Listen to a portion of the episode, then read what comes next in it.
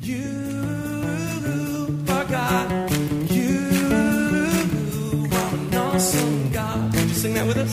Come on. We pray that as you listen to this message, you will be challenged and encouraged through God's Word. Here at Heartsease Family Life Church, it has always been our desire to see people's lives totally impacted and changed. His Word promises to accomplish that. For more information in regards to our church, you can call us at 225 274 1607 or visit us on the web at www.hflc.us. We look forward to hearing from you. Be blessed now as you listen to God's Word.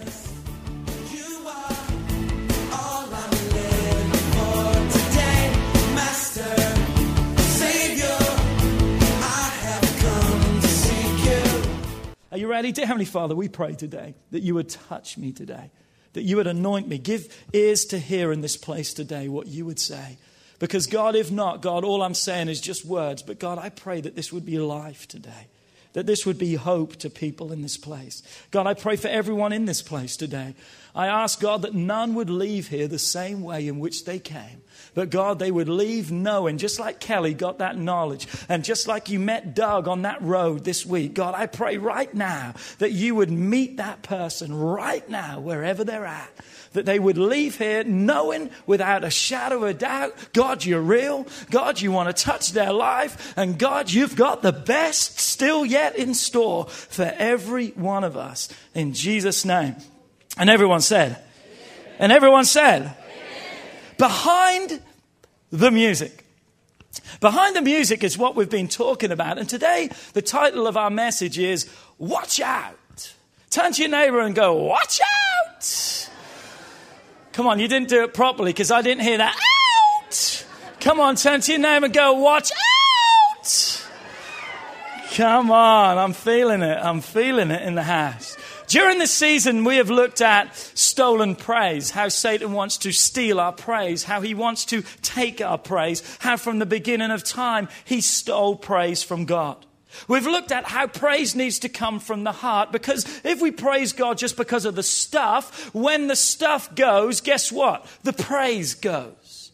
So it's from a heart, a heart of a champion that God wants to put inside of every one of us. Last week we talked about when God shows up. When God shows up, how when we begin to praise Him, His presence comes, and when God shows up on the scene, nothing is impossible. Come on, we sang that today, didn't we? Through you, blind eyes are opened, nothing is impossible. When God shows up. This morning we're going to talk about watch up, the tr- watch out, the truth, how praise brings God's power. Hasten the title, watch out, because once again, impossibilities become possible. I pray that over this series we have opened your understanding to realize that praise and worship is more than just a church thing, that it's more than just music and words, but that it involves you. It involves all of you. It involves your total being. It's something we need to engage in throughout our daily life. And it's not just displayed with our mouth. Thank you, Jesus. That's praising God. But you know what? Being the hardest worker at work, that's praising God because it's giving glory and honor to God. Being at work on time, that's praising and worshiping God. Not taking too long lunch breaks, that's praising and worshiping God. Being faithful to do above and beyond, that's praise and worship to God because it's more than just from our lips, it's from our total being. It's really, to be honest with you, it's really us relinquishing all control and praising Him for who He is. Living a life that glorifies Him, that says, God, you're in control of my life and you hold my future. As you begin to study, and I've been studying over the last few weeks the subject of praise and worship as a whole, it's almost overwhelming. There's so many truths, there's so many rewards, there's so many things that are attached to the power through praise and worship in God. But I thought about it, the thought of being overwhelmed, and I thought perhaps that's how God wants us to see praise and worship. That we are so overwhelmed, for us to be so full of it, so overwhelmed with it, that it absolutely flows out from us and we cannot shut up about it, that it emanates from our total being. A couple of weeks ago, we talked about a man called Bartimaeus. Well, really, he was first known as Blind Bart. Come on. He was first known as Blind Bartimaeus, but he's not known by that anymore. He's just Bartimaeus now because he met God. And there is a point of this story today that I just want to briefly allude to, and that is this He got the attention of Jesus. Bartimaeus got the attention of Jesus. People around him told him, Be quiet. They told him just who he was. Come on, people looked at him and said, You're just a blind beggar, regarded as being cursed, because that's what a beggar was, regarded as being cursed by God. People looked at him and said, You're just a cursed beggar. Doesn't get much worse than that. People began to tell him who he was. I, have just got to say this today. Aren't you glad that God does not look at you as how you was? But God looks at you how you can be.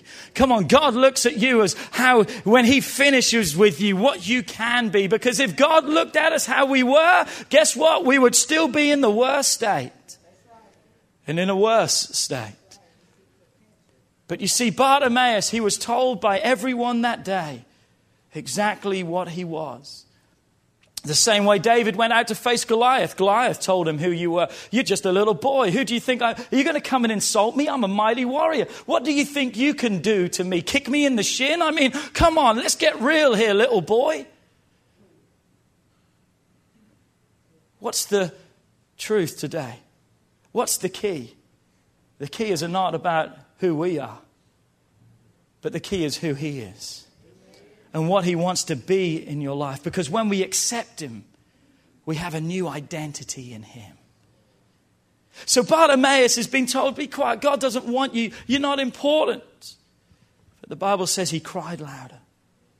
Nothing was going to silence his cry that day, and Jesus heard it. Can I tell you right now, praising and worshiping God catches the attention of God. There's a lot of noise around us today. There's a lot of distractions. There's a lot of other things and other ways to God today. Jesus says, I am the way, but there's a lot of other ways that are being presented to God today.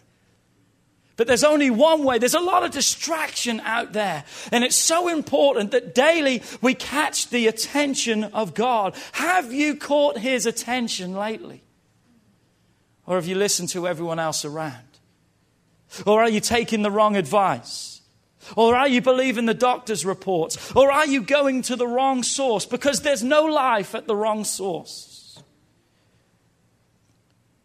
Today we're going to talk about what praise and worship does, how we can catch the attention of God. The attention of God. And we're going to look at God's perception of what praise is all about. When you begin to think about perception, it's kind of a crazy thing for us. Because his perception to every one of us, perception really is what we see. We've got to be able to see it in order to be able to perceive it. And what we see, how many knows, may not always be the entire truth. Come on, to have a witness in the house. What we see may not be the entire truth, or can we say it this way? What we see is not the end of the story. We just see the moment. We see the human here and now because the human ability to perceive something is based solely upon what we see and therefore our understanding or how we take the information in. So, in order to see it or in order to perceive it, we have to see it. If we don't see it, that's called speculation, not perception. But that's not so with God. You see, here's something you've got to understand about God God is not just limited to what we see right now. God doesn't just see the problems we're facing right now. God doesn't just see what's around us like we do in our perception and what we take from what we see around us. The Bible says this God knows our end from our beginning. That means He already knows. He sees the whole picture. Maybe it's time that we try to see how God sees. God doesn't see a dead end, God sees an opportunity. God doesn't see an impossibility, He sees possibilities. God doesn't see a trailer that's down on the road with no hope. God sees possibilities that there's a man across the street who's walking out who has just what you need right how you need it, and he's going to fix it and take care of it right now. Perception, what we see, but what does God see? It's amazing how we look and think that's life threatening. It's life ending. I cannot make it through. There's no way of escape. There's no hope. And God looks and says, I can take that and I can build your character. God says, I can take that and I can establish you. God says, I can take that and I can bring growth and development. I can bring future in your life. You see, because the truth is this God sees things different to us. Proved by likes of the scripture, it says this God says this if you want to live, you first got to die. I mean, that's crazy. If I'm going to live, I've got to die. I mean, how can I live if I'm dead? Jesus says this if you want to receive, give. Well, hold on a second. That's the wrong direction. Receiving is coming towards me, giving is coming out from me. So Jesus says, if I want to receive, I've got to give. Can you understand or see the fact of how God sees things different? His perception of the circumstances and situations is so different. Say with me, watch out. Praise is never just the end. But praise has to begin at the start and carry us through. We've got to have his perception because then we'll realize this I can still praise God no matter what I see around me right now. You know why we don't see miracles in our lives? Because we shut off at the problem. Come on, let's just be honest in the house. We see a problem, we think there's no way around it, so what do we do? We go another direction or we live with the problem. I'm telling you right now, we've got to start praising God because praising God is getting your eyes off the circumstances and placing your eyes on God, starting seeing from His side of the sky, starting seeing how He sees things. And He's not a man like every one of us. Come on, He said, Have I not said it? So shall I not do it. That means He's able to do anything and everything. Praise Him. We heard last week as we praise, His presence shows up. That's the first part. But today we're dealing with the second part. First part, presence, God shows up. Second part, He doesn't only show up, He does. He does. If you would look quickly in the Old Testament, there was 12 tribes of Israel. I'm not going to list them and go through them all, but there was 12 tribes of Israel. In the middle of the wilderness, God set an order about that when they were to camp, the tabernacle, symbolic of the presence of God, the place where God dwelt, was to be in the middle. To the north, four, to the east, four, to the south, four, to the west, four. There were to be four tribes that were positioned around the presence of God. Four, four, four, four, equaling 12. When it was time to break camp and it was time to leave, there was a specific way that they should lead from. They were instructed to lead from the east. The first tribe that God positioned to the east was the tribe of Judah. Incidentally, Judah was the biggest tribe. If you would look at the numbers, Judah was the biggest tribe. So as they set camp, and they, or as they break camp and they leave, they were to leave with Judah going first. Now, you may say, okay, well, what's the big deal of that? I mean, why the significance of that? Here's the significance the word Judah means praise. Listen to me, the word Judah means praise. That's the big deal. Because the first people that stepped out when they left was those who sang praise and worshiped God. Praise needs to precede our lives every day. Everywhere they went, praise went before them. It's funny when you begin to even look at Judah, who was actually the fourth son of Jacob. He was born to Leah. He was unloved by Jacob. Leah wasn't loved by Jacob. Rachel was. And, and he was born to an unloved wife. And you would think, wow, how strange. And she labels or names him praise. And there's not a whole lot that's detailed about his life, but in Genesis chapter 13, and you can read it when you get home, Joseph's had some dreams. As a result of his dreams, his brothers hate him. One day he comes and his brothers look and say, Let's put to death this dreamer. Let's see what will become of his dreams. They threw him in a pit and they wanted to kill him. In Genesis 37, we see that Judah had another idea. Judah said, Let's not kill him but let's rather sell him to this band of Midianites. Let's not kill him, but let's sell him. They had thrown him into a pit. They wanted to kill him. Now, it's still wrong what Judah wanted to do, but notice the first action of what Judah does, and that is this he's lifting his brother out of a pit. A pit that was going to be his grave because his brothers wanted to kill him. But Judah says, hold on a second. Judah reaches down and lifts Joseph out of the pit. Okay, what's the big deal? I'll tell you the big deal. Praise will always elevate you.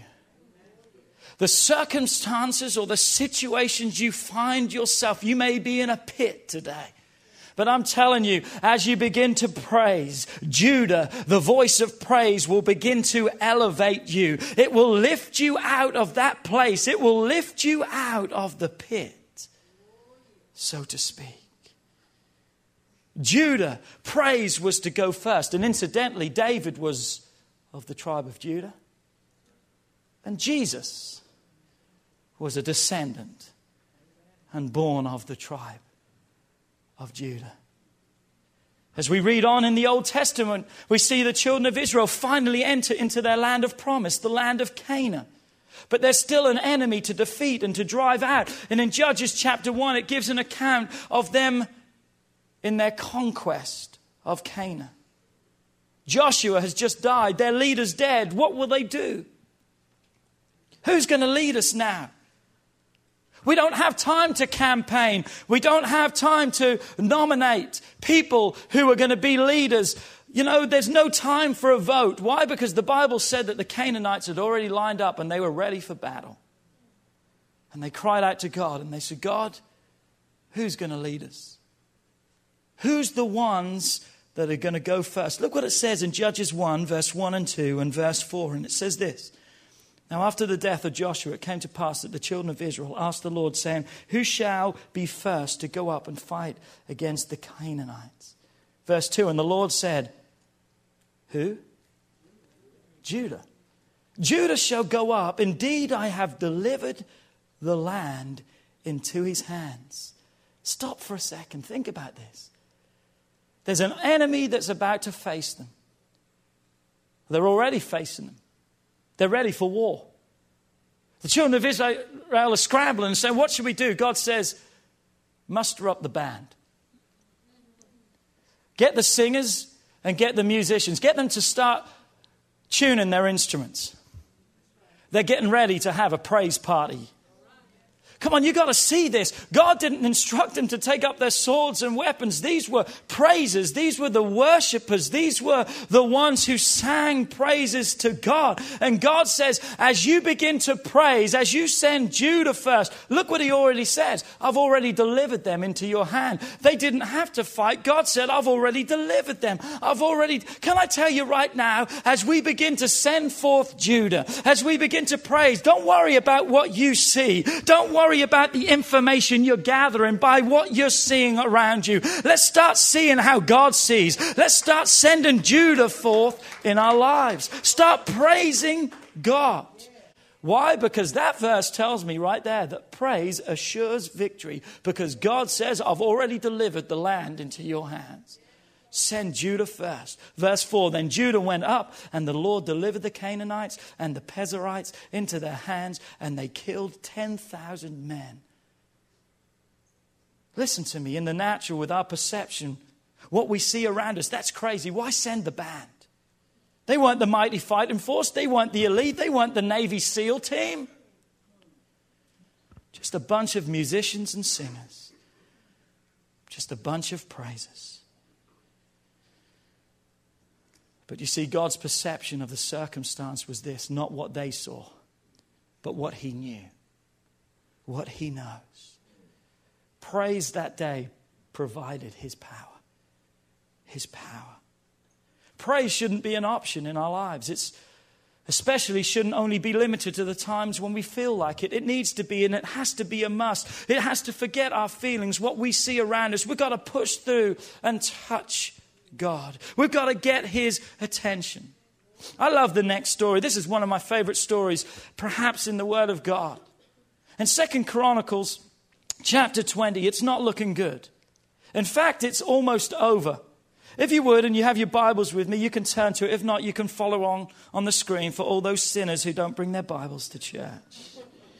And remember, take notes in church because statistically they say you're less likely to go to hell if you take notes in church.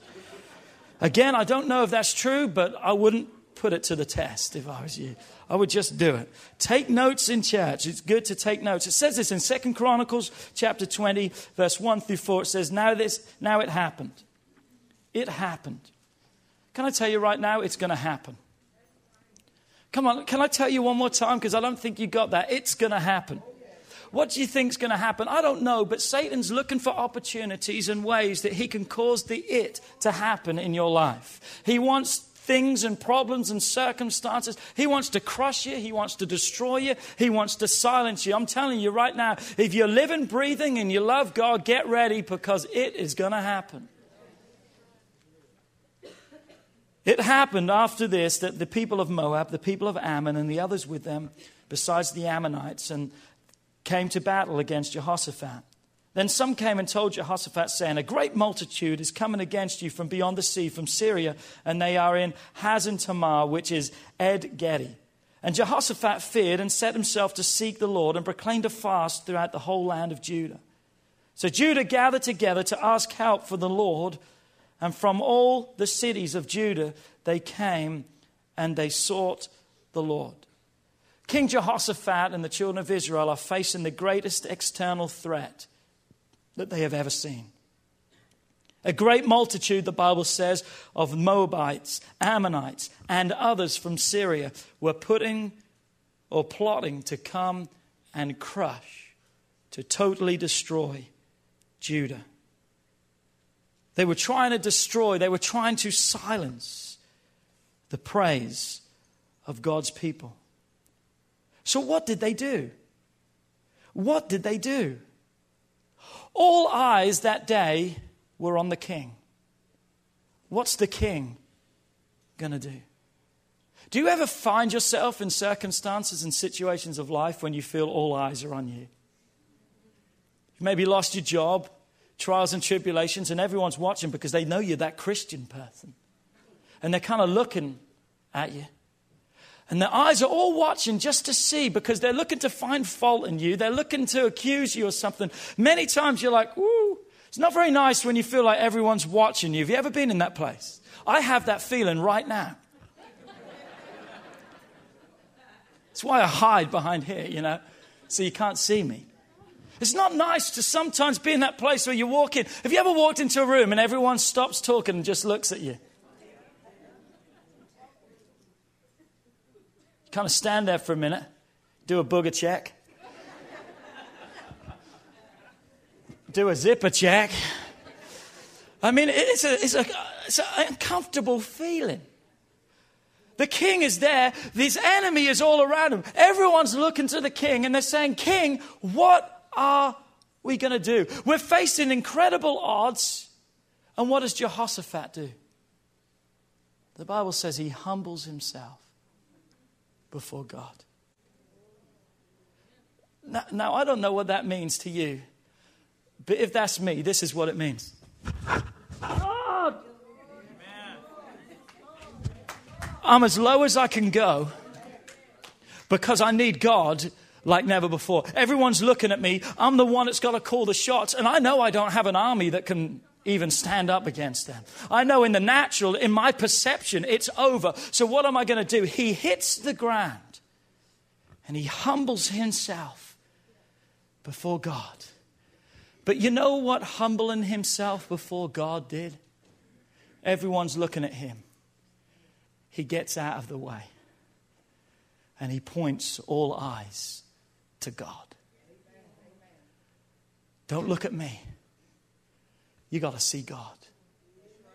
You got to see God. How do I know he does all this? Because I've read the rest of the story. Are you ready? Let's go. Already, verse 6. And he said, Oh God of our fathers. Notice he's pointing the attention to God. Oh God of our fathers, are you not the God in heaven? And do you not rule over the kingdoms of the nations? And in your hands is there not power and might, so that no one is able to withstand you? Are you not our God who drove out the inhabitants of this land before your people Israel and gave it to the descendants of Abraham, your friend, forever?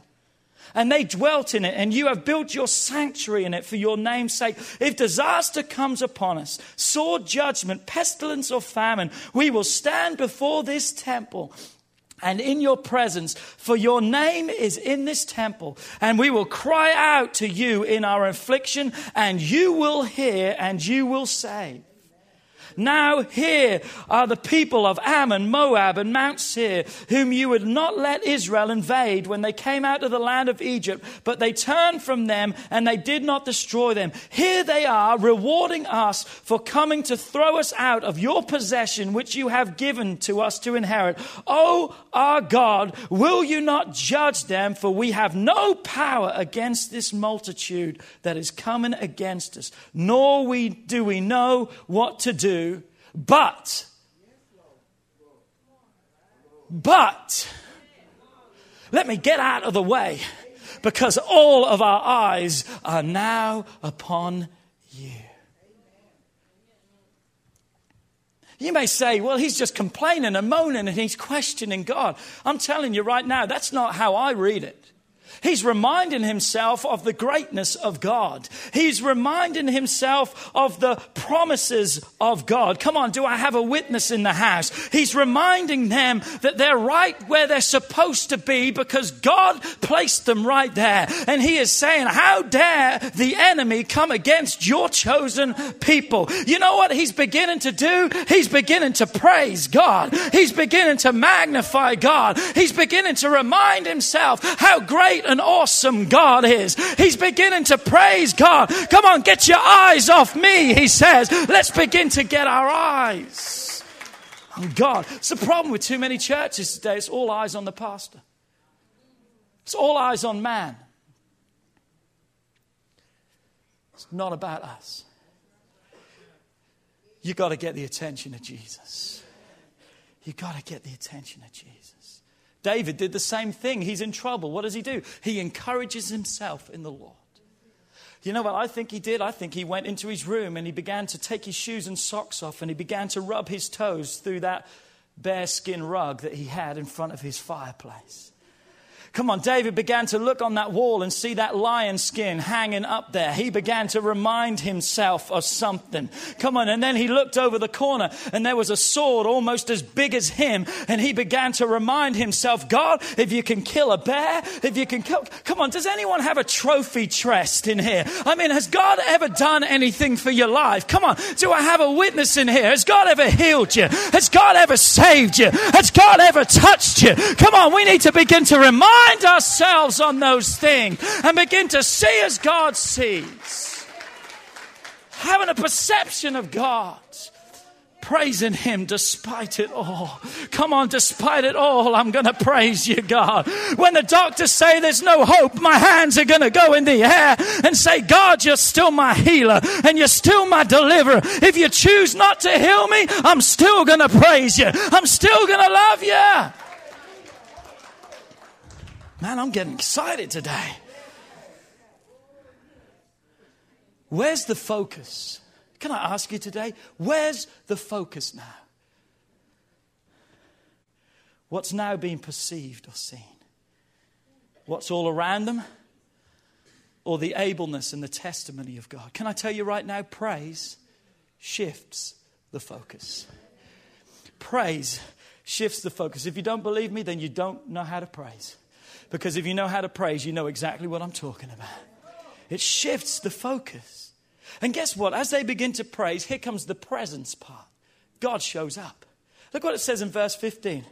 The prophet begins to speak, and these are the words that God speaks Listen, all of Judah, and you, the inhabitants of Jerusalem, and you, King Jehoshaphat, thus says the Lord Do not be afraid, nor be dismayed because of this great multitude.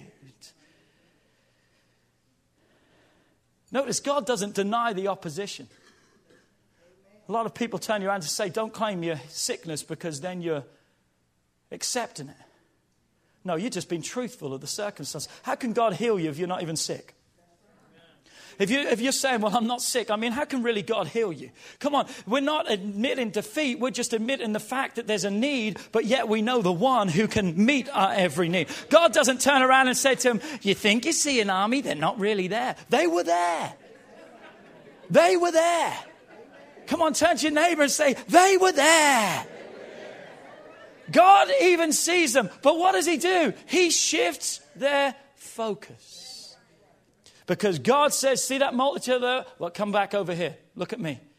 The battle is not yours, but it's God. Come on, as we begin to praise God, Come on, I don't know what you're facing today, but God does. I don't know what you're going to face this week, but God's already preparing it for you in the meantime. Come on, as we begin to praise God, praise and worship takes the fight out of our hands. Because it's not flesh and blood that we're fighting against. The Bible says it's principalities and powers. Listen, you can't fight a principality and a power with a gun. You can't fight them with a sword. You can't fight them in the natural. Come on. The weapons of our warfare, they're not carnal, but come on, they're mighty through God. Come on, it's not a physical thing we're in, it's a spiritual battle we're in. And therefore, we're not going to beat those things in the physical, we're going to beat them in the spiritual, but it's our physical turning around and giving God the praise and the glory that that releases the spiritual, the supernatural that begins to work on our behalf. Did you follow me today? It places the battle in the hands of one that has never been defeated, never known defeat. Look at verse 17. Love it. You will not even need to fight this battle. There's so many people in here who are so weary because you've been fighting for so long. Can I tell you, quit fighting, take the gloves off, put your hands in the air, and start praising God. Because as long as you're fighting, as long as you're taking control, as long as your will is prevailing, guess what? You are limiting the access of God. He's sitting in his lazy boy with his feet popped up, with his hands behind his head. He's watching ESPN. He's watching the Tigers yesterday. I mean, that was an incredible. He's excited about that. I mean, the right Tigers, not the Auburn Tigers, but the LSU ones. He's sitting on his lazy boy. Why? Because he's waiting for you to say, God, I can't do it, but you can. And can I tell you, he's not going to say, just wait till the end of the show. Come on, he's not going to say, well, I'm just a little bit tired right now. Come on, he's going to be jumped up and he's ready for attention as soon as you begin to ask. You will not need to, come on, I love that. Give me that again. Yes. Come on, I'm feeling it in the house. I'm feeling it in the house. Come on, I want you to begin to feel this today. Can I tell you, as a young kid, I want you to look around you today. As a young kid, I knew I was called to preach. I lived in a country of England, God's country, by the way. And God sent me to Satan's country, America. No, I'm playing. But as a young boy growing up in England, I would lay in my bed at night and I would see myself preaching and I would ask God, I said, God, I don't want you to give me a white church. I don't want you to give me a black church. I want to give me a church that has everyone from that extreme to that extreme and everyone else in the middle because I want a church that's alive. I want a church that knows what it is to praise God. Look around you today. There's some color in the house. And you know why I pray too?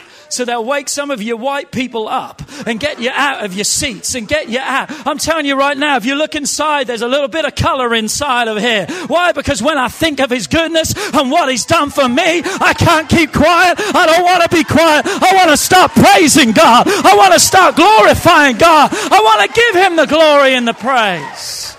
Hallelujah. Hallelujah. You will not need to fight.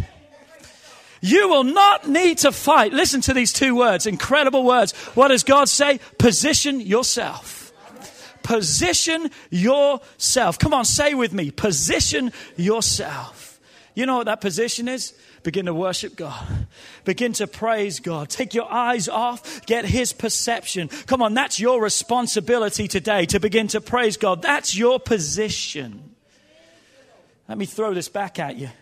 Gave it to you a couple of weeks ago. Praise and worship is a vehicle that will move you beyond where you're at and it will take you to where you need to be. It will take you right into His presence. It may not be good where you're at, it may not be favorable around you. Begin to praise God and jump in the vehicle of praise and worship and let God take you into His presence. And in His presence, there is fullness of joy. In His presence, there is healing and strength. Help me, Jesus. The verse goes on to say, Position yourself, stand still. The problem with so many Christians today, they're standing still in the wrong sense. They're standing still in the wrong way. They're doing nothing, and they're waiting for God to move them and they're waiting for everyone else to move God on their behalf. Come on, stand still is not a passive thing. You're not sitting back and just waiting. People have said that for too long. When it's God's time to use me, He'll come and get me. Come on, you've got to show Him that you're ready to be used. You've got to show Him that He can trust you. You've got to show Him that you're ready and available and willing. Don't stand still. It's not like waiting for a bus for it to come by. Stand still. What does it mean? First and foremost, you've got to realize this it's not about me, it's about Him. Secondly, I've got to stand upon his promises. Come on, I've got to stand still upon his promises. That means this one day I can't believe him, and the next day I can't. Come on, I've either got to believe him or I either don't. Come on, I'm either saved or I'm not. Come on, I've got to stand still upon the promises. I may not see it, I may not always feel it, but you know what? I'm going to stand still upon it. You know what else standing still means? I'm going to trust him. I'm not going to doubt him. We can't run. That's what God's saying. Quit running. Quit running from every problem and circumstance and situation. Quit running. Or oh, if you are going to run, run the right direction. Oh, I'll run into your arms. I'll run into your arms. Don't react hastily. Don't react rationally. Seek God. That's what it means. Wait on God. Trust God. The position is praise. Stand still is to trust him. And what does it go on to say? And you will see the salvation of the Lord who is with you. O Jerusalem and or O Judah and Jerusalem, do not fear, do not be dismayed. Tomorrow go out against them, for the Lord is with you. Come on, what are you seeing today? Your perception or his? Are you seeing the opportunities or are you seeing the obstacles? And then the Bible says they worshiped God, verse 18. And Jehoshaphat bowed his head with his face to the ground. And all of Judah and the inhabitants of Jerusalem, they bowed before the Lord, worshiping the Lord. What a sight and what a sound that must have been. One moment they're afraid, they're terrified, they don't know what to do. They begin to praise God. Praise brings his presence. God shows up, gives the instruction of what to do. Then what do they do? They begin to worship God. Can you imagine the sound that the enemy must have heard that day? They must have thought, listen to them crying. They're afraid and they're terrified. Can I tell you right now, that's not a sign of fear. That's a sign of people worshiping God. That's a sound of a great army that's getting ready to come. God instructs them of what to do. Verse 21, you can read it. I don't know if I've got it on the screen. God says, Send the praises out first. Send the praises out first. Let them begin to sing. And here's what God told them to say Say these words Praise the Lord, for his mercy endureth forever. Praise the Lord, for his mercy endureth forever. Praise the Lord, for his mercy endureth forever. Praise the Lord. That was the anthem that was to ring out. Come on, don't zone me out today. Stay with me. I've got one last point. The Bible says in verse 22 when they began to sing and they began to praise. I like how the New Living Translation puts it. And it says this At the moment they began to sing and they began to praise. Come on, at the moment. It didn't happen before. But it happened when they they first had to give the praise, and as a result of the praise going up, the presence came down and the power went forth. Come on, so many times we want God to show up and then we'll begin to praise Him. We got it backwards because it's our praise that causes Him to show up. It's our praise that grabs His attention and says, God, we need you over here right now. You give Him His portion, He'll redeem the rest works in your giving and your tithes, it works in your praise. Come on, the Bible says, I will enter into his gates with thanksgiving. That means I'm going to come to church praising God. I'm going to enter into his courts with praise. I'm going to be thankful unto him and bless his name. Too many people waiting. Praise brings the victory. Let's finish verse 22 and trust me, I'm nearly done. Shut my Bible. But I've got my verses written down here. Now, when they began to sing and to praise, the Lord set ambushes. Think about this. The Lord set ambushes against the people of Ammon, Moab, and Mount Seir who had come against Judah, and they were defeated. Can I tell you right now that word defeated means they were wiped out? God took care of it. Oh, I was just reading today that when the children of Israel came through the Red Sea, all they saw was, was Pharaoh's army washed up on the seashore. God takes care of his children. What literally happened was this the enemy turned on each other. They fought each other and they killed each other. As the children of Israel, as we, the people of God, begin to praise God, confusion came into the enemy's camp. Confusion came into the enemy's rank and they began to defeat themselves. When the singers, the Bible says, got onto the top of the mountain, they didn't know what was going to be on the other side. But when they got up on top of the mountain and they looked over the other side, there was no enemy left, or at least no enemy left alive.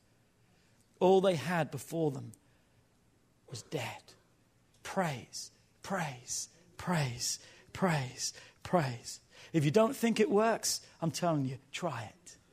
If you don't think it works, put it to the test this week. If you're having problems in your marriage, quit complaining about your husband and wife. Start praising God for the incredible husband and wife that you've got. Begin to praise God for the blessings that He's given to you. And watch as God begins to show up and He'll take care of the enemy. And all you have to do is walk in and possess that which Satan wants to take and steal. Because the Bible tells me this that for three days, they picked up the spoil and plundered the enemy. Praise brings power, a power that is able to meet your every need. Our enemies can be so organized. And the attacks that come against us can be in black and white. We can see them in x rays. We can see them in MRIs. We can see them in bank statements. We can see them. They're so organized. They're so right. And they can come up against us. And if we don't watch, we'll see them as defeat. But as we begin to praise and say, God, I don't know how we're going to do it, but I know it begins to shift the focus and God takes over and God begins to confuse those things and takes care of those things. The doctors say, What cancer? We must have made a mistake. No, you didn't make no mistake. God just went in and confused some stuff. Well, I'm sorry, we messed up. There's more money in your account than we thought. That wasn't a mess up. Come on. God showed up as we began to praise Him and began to give Him the glory and honor. Listen to me. God promised it, but praise provided it. We've got the promise. Now we've got to start pra- praising Him because He's the provision. He's the provision. Come on, it's time to get your praise on. I said, it's time to get your praise on. It's time to tell the enemy, watch out, you've messed with me long enough. Come on, if I have a witness in the house, why not stand to your feet and begin to get some praise in the house? Come on, just begin to lift your hands in this place.